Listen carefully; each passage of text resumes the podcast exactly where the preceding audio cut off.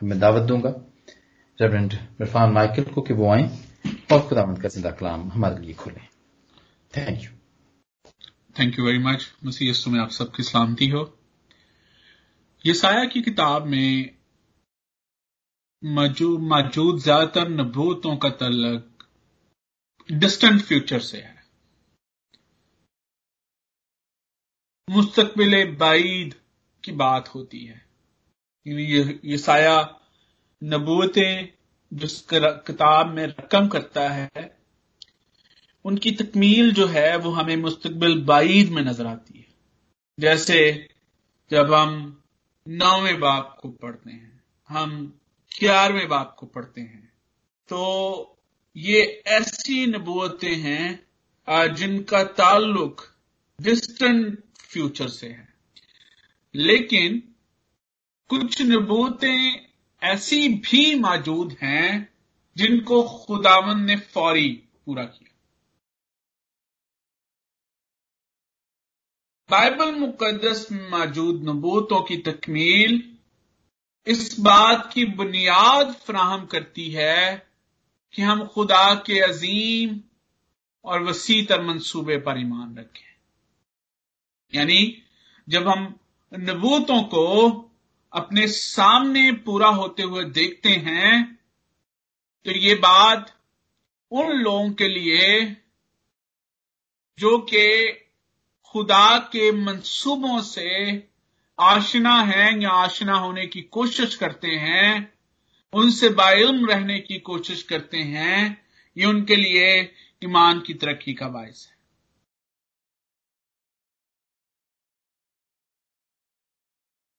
इससे ये बात भी वाजह होती है कि बाइबल मुकदस में मौजूद नबूतों का मकसद खुदा के मंसूबों और खुफी तौर पर निजात के मंसूबों को लोगों तक पहुंचाना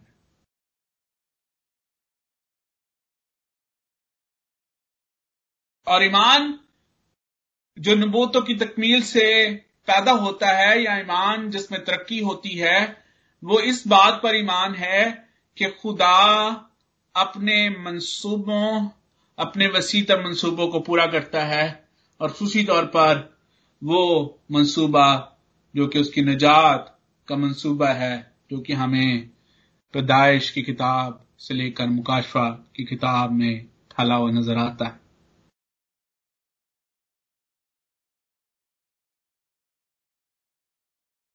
एक चीज़, जब हम नबूतों की बात करते हैं तो ये एस्पेक्ट हमेशा हमारे सामने रहना चाहिए। इसके अलावा, बाइबल मुकदस में किसी और तरह की नबूत का ज़िक्र हमें नहीं मिलता। और ना ही इंसान को इसके अलावा किसी और नबूत की ज़रूरत है। ईसाया बीसवां बाब, उन्नीसवें बाब में मौजूद नबूत की फौरी तकमील है। और ये उस बकिए के लिए जिन्होंने उस दौर में अपने आप को खुदावन खुदा के मंसूबे पर कायम रखा, अपने आप को खुदावन के हुक्मों पर कायम रखा, अपने आप को दूसरी बातों के साथ मिक्स नहीं किया, ये ज़रूर उनके लिए ईमान की तकवीत का बायस था। और आज हमारे लिए भी ईमान की तकवीत का बायस है। खुदा ने उन्नीसवें बाब में हमने देखा, हमने गौर किया कि खुदा ने बनी यहूदा को यह मना किया कि वो इसराइल, वो मिस्र से माफ़ कीजिएगा, किसी किस्म का कोई इलाहाक ना रखे किसी किस्म का कोई समझौता ना करें, क्योंकि खुदा मिस्र को और उसके इलाहाकियों को, वो लोग जो मिस्र के साथ इलाहाक करेंगे, मिस्र के इलाहाक में शामिल होंगे, खुदा उनको गारत करने वाला है।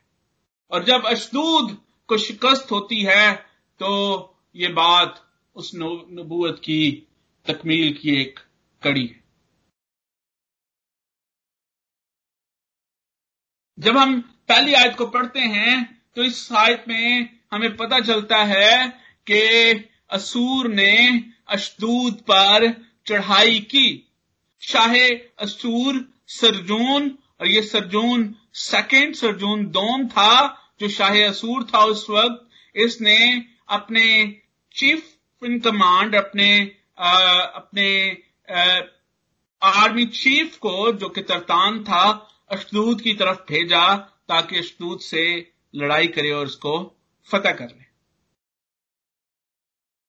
अशदूद कदीम फलस्तीन के जनूब में वाक़ एक शहर था। और ये उस वक्त फलस्तीन का हिस्सा था। 1948 के बाद जब इसराइल एक आज़ाद रियासत के तौर पर दोबारा से वकू पजीर हुआ तो ये इसराइल का एक शहर करार पाया। अशदूद इसराइल की जोग्राफी के मुताबिक उसके जनूब मगरब में मौजूद एक शहर है। ये इसराइल की तीन इंटरनेशनल बंदरगाहों में से एक बंदरगाह है और एक बहुत बड़ा सनती मरकज है ट्रेड सेंटर।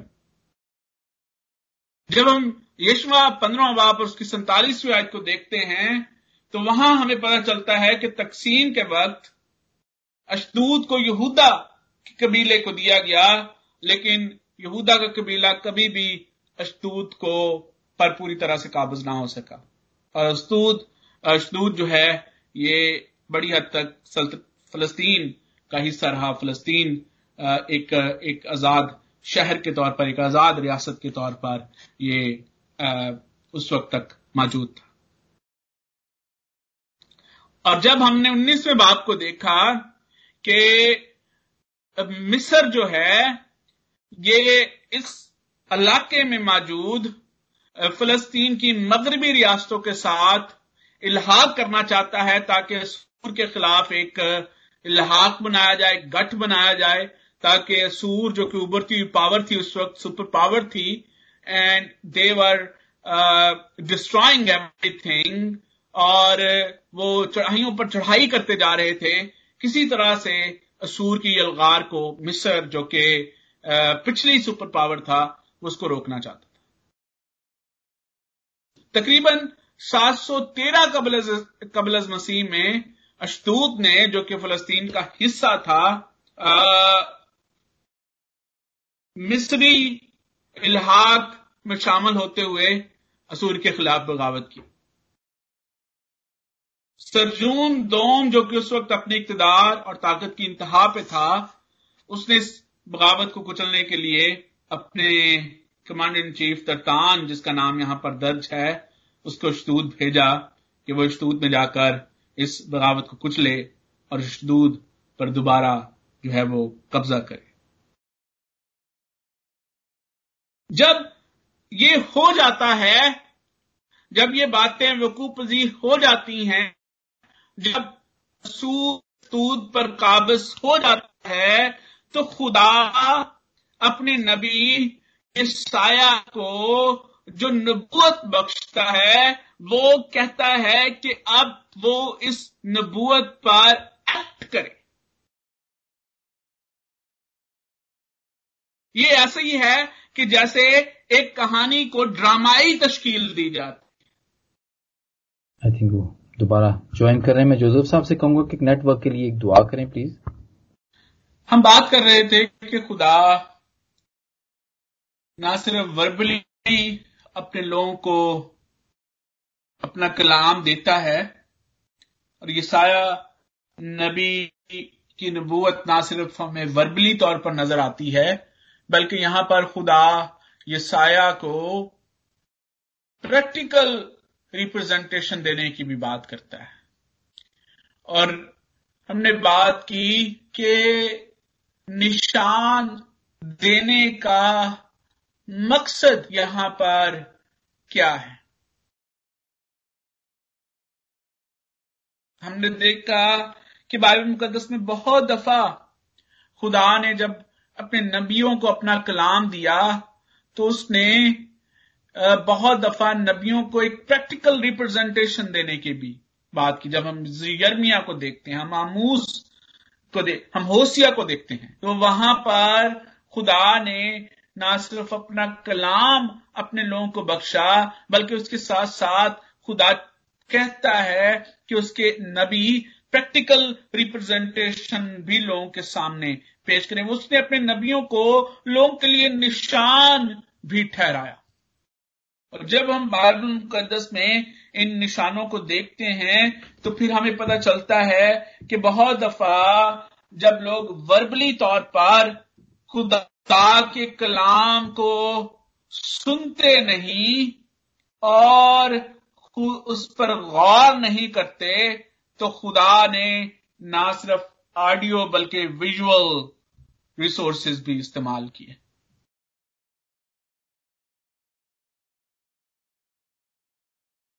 विजुअल रिसोर्सेज की उस वक्त ज़रूरत पड़ी जब लोग खुदा की बात को सुनने और समझने के लिए तैयार नहीं थे।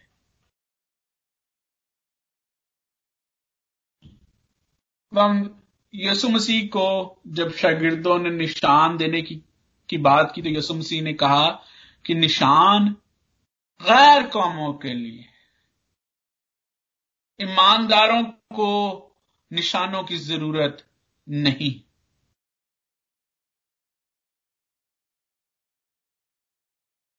और ना सिर्फ़ हमें नबूत के मिजाज से वा, वा, वा, वाकिफ होने की ज़रूरत है बल्कि यहाँ पर हम देखते हैं कि हमें निशान जो है वो यसाया अपने लोगों को देता हुआ नज़र आता है। और निशान क्या है कि हम, हमने देखा कि इन हालात में बड़ा नेचुरल था कि मिस्र जो है के साथ इलाहाक किया जाए। यहूदा, बनी यहूदा, अगर मिस्र के साथ इलाहाक कर लेते हैं तो ये बात काफ़ी नेचुरल नज़र आती है। क्योंकि असूर जो है, ये मिस्र का और बनी यहूदा का, इसराइल का दोनों का दुश्मन है।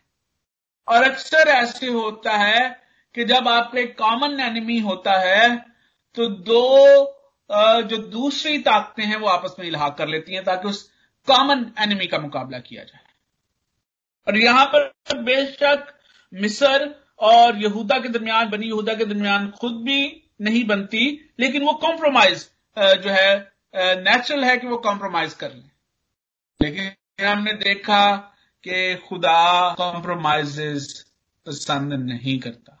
और यहाँ पर जो कॉम्प्रोमाइज करने में, जो लिहाज करने में, समझौता करने में जो बुराई यहाँ पर हमें नज़र आती है, वो ये है कि यहाँ पर बनी इसराइल, बनी यहूदा खुदा पर मुकम्मल भरोसा रखने की बजाय साथ में दूसरी चीज़ों पर भी भरोसा रखते हुए नज़र आते हैं। दूसरी ताकतों की तरफ़ भी उम्मीद लगाए हुए बैठे हैं। और खुदा अपने लोगों को सिखाता है कि he does not like or want partial obedience he wants total submission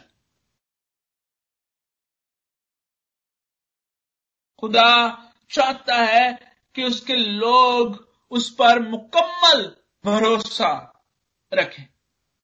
हालात चाहे जैसे मर्ज़ी क्यों ना हो, खुदामंद चाहता है कि उसके लोग उस पर मुकम्मल एतमाद का इजहार करें। देखते हैं कि जब मूसा बनी बनी को लेकर मुल्क के मिस्र से निकलने वाला था तो फराउन ने मुख्तलिफ़ तरह के कॉम्प्रोमाइजेस करने के लिए कहा, मूसा। को कभी उसने कहा कि तुम बाहर जाकर अपनी ईद ना मनाओ, बल्कि यहीं पर मना लो। कभी उसने कहा कि तुम ऐसा करो कि सरहद तक जाओ और वहाँ पर जाकर अपनी ईद मना लो। कभी उसने कहा कि अपने बीवी बच्चों को यहाँ पर छोड़ जाओ और तुम मर्द मर्द जाकर जो है वो अपनी ईद सेलिब्रेट कर लो। लेकिन किसी किस्म का कोई कॉम्प्रोमाइज हमें यहाँ पर होता हुआ दिखाई नहीं देता। शैतान जब खुदा यसु मसीह को आजमाता है तो वो मुख्तलिफ़ तरह के कॉम्प्रोमाइज करने के लिए मसीह यस्सु को कहता है।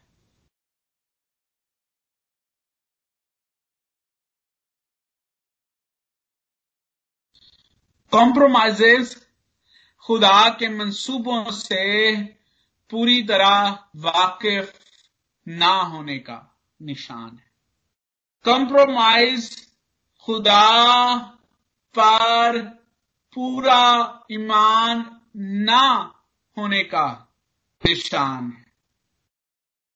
और यहाँ पर भी खुदा बन इसराइल को मिस्र के साथ किसी किस्म के कॉम्प्रोमाइज करने से मना करने के लिए कहता है। दूसरी तरफ़ ये साया खुदा के हुक्मों पर किसी किस्म का कॉम्प्रोमाइज नहीं करता बल्कि खुदा की मुकम्मल ताबेदारी करता हुआ नज़र आता है। खुदा ये साया को कहता है कि तू टाट का लिबास उतार डाल, अपने पाँव से जूता उतार डाल। वो ईसाया को बतौर निशान इस्तेमाल करता है और ईसाया खुदा के उस हुक्म की मुकम्मल ताबेदारी करता है। ये हिस्सा इसमें बाप का ये हिस्सा जिसमें खास तौर पर इस चीज़ का ज़िक्र है, जिसमें खुदा अपने बंदे को ईसाया नबी को इस क्लॉथ को उतारने के लिए कहता है और पाँच से जूते उतारने के लिए कहता है, बरहाना और नंगा फिरने के लिए कहता है, इसमें हमें काफ़ी उल्मा की मुख्तलिफ़ आराम मिलती है। सबसे पहला जो यहाँ पर ज़िक्र है ये साया बीसवें बाप की, अगर जब हम दूसरी आयत को पढ़ते हैं तो उर्दू उर्दू बाइबल में इस तरह से है कि ताट का लिबास अपनी कमर से खोल डाल।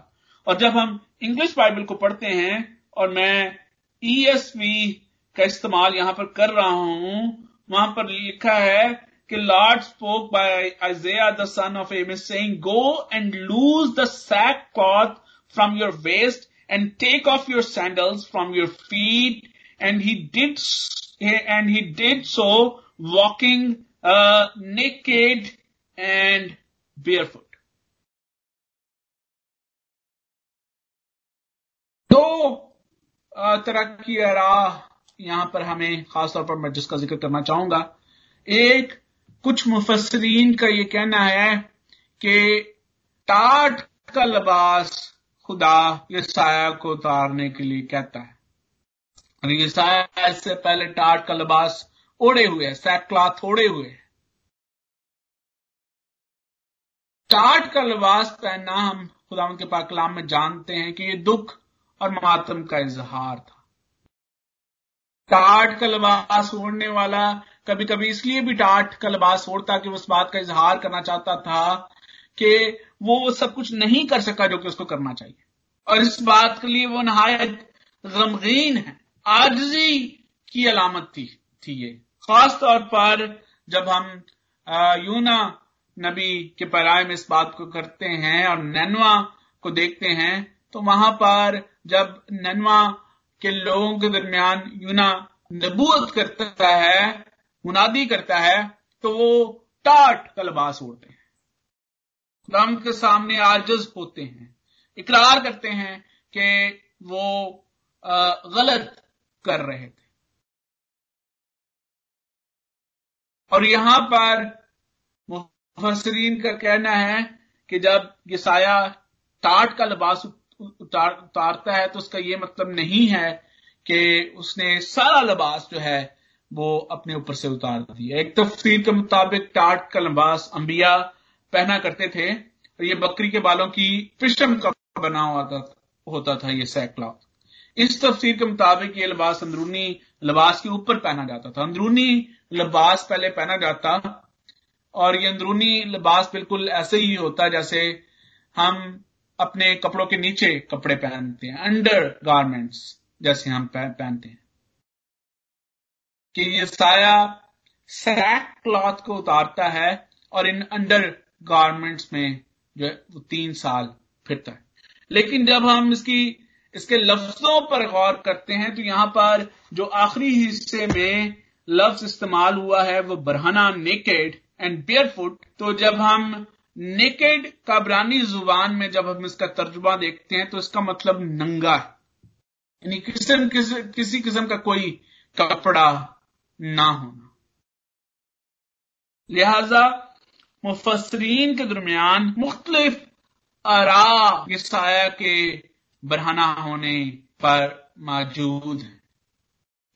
लेकिन जिस हालत में भी ये साया उस वक्त मौजूद था वो खुदा के हुक्मों की मुकम्मल ताबेदारी और फर्मा बरदारी करता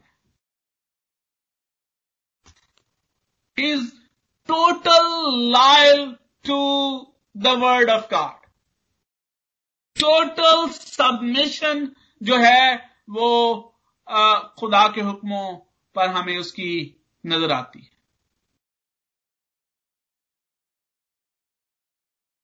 अक्सर मुकम्मल फर्माबरदारी में आपको कुर्बानी देना पड़ती है। हम यीशु मसीह, अब बाप का मुकम्मल फर्माबरदार रहा और लिखा है कि वो यहाँ तक फर्माबरदार रहा कि उसने मौत, बल्कि सलीबी मौत दोबारा की।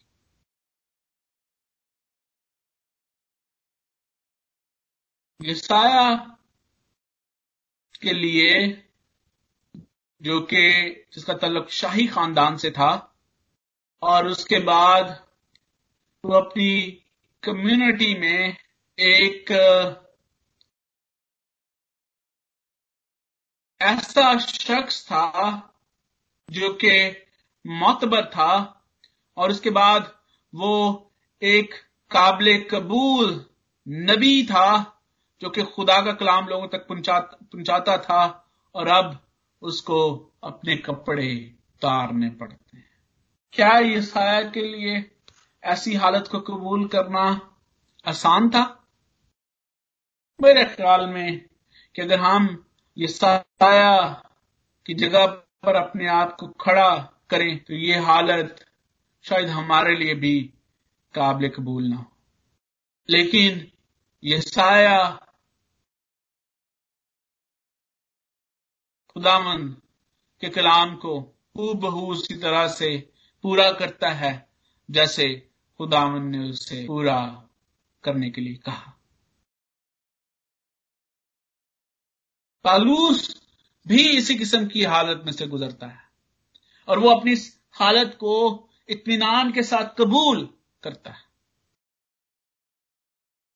मसीह यस्सु को ऐसी हालत में से गुजरना पड़ा एक तरफ़ एक ऐसी हालत है जिस्मानी तौर पर जिसमें शर्मिंदगी है। जिसमें इंकसारी है। जिसमें बरहनापन है। और दूसरी तरफ़ एक ऐसी हालत है जिसमें आप उसी हालत में instead of wearing your cloth you are wearing the word of God on his on your naked body और इससे बड़ी प्रिवलेज आपके लिए कोई और हो नहीं सकती।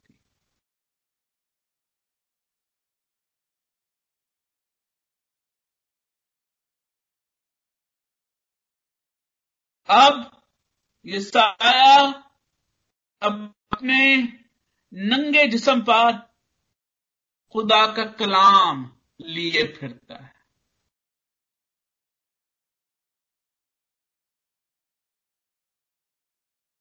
तीन साल तक वो इस हालत में रहा। और निशान ये था का मकसद ये था कि वो लोगों को बताए, जब हम तीसरी और चौथी आयत में पढ़ते हैं कि खुदा मिस्र और उसके साथ समझौता करने वालों के साथ क्या करने वाला जिस तरह से ये साया इस निकनस का और इस नंगेपन का शिकार है, उसके कपड़ों पर, उसके तन पर कपड़ा नहीं है, उसके पाँव में जूते नहीं हैं, इसी तरह से खुदा इन लोगों के साथ करने वाला है। जब असूर इन कौमों को शिकस्त देगा तो वो लोगों को इसी तरह से गुलाम बनाकर अपने साथ लेकर जाएगा। इस सारी सिचुएशन में हमें जब हालात मुश्किल नज़र आते हैं, जब हमें अपने चारों तरफ़ नाउमीदी नज़र आती है, जब हमें ये नज़र आता है कि हालात इससे भी बुरे होने वाले हैं। जब हमारे लिए बहुत आसान हो जाता है कि हम हालात के साथ या उन चीज़ों के साथ जो कि हमें खुदा की मुकम्मल फर्मबरदारी से रोकती हैं कंप्रोमाइज करें, उस वक्त हमें ये साया का ये निशान हमारी आँखों के सामने आता है। कि किस तरह से उसने अपनी शर्मिंदगी की परवाह किए बगैर, अपने हालात की परवाह किए बगैर, खुदा की मुकम्मल ताबेदारी और फर्मा बरदारी की। आज में, आज हमारे इर्द गिर्द कितने ऐसे लोग हैं जो कि खुदा की मुकम्मल ताबेदारी या फर्मा बरदारी करते हुए नज़र आते हैं। कितने ऐसे लोग हैं जो कि ऐसी हालत में टोटल सबमिशन का इजहार करते हुए नज़र आते हैं। शायद हमें बहुत कम ऐसे लोग मिले।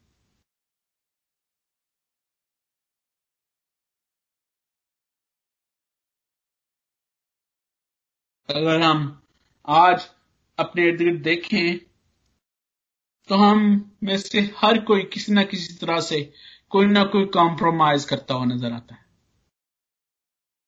किसी ना किसी जगह पर हमें कॉम्प्रोमाइज करना पड़ता है।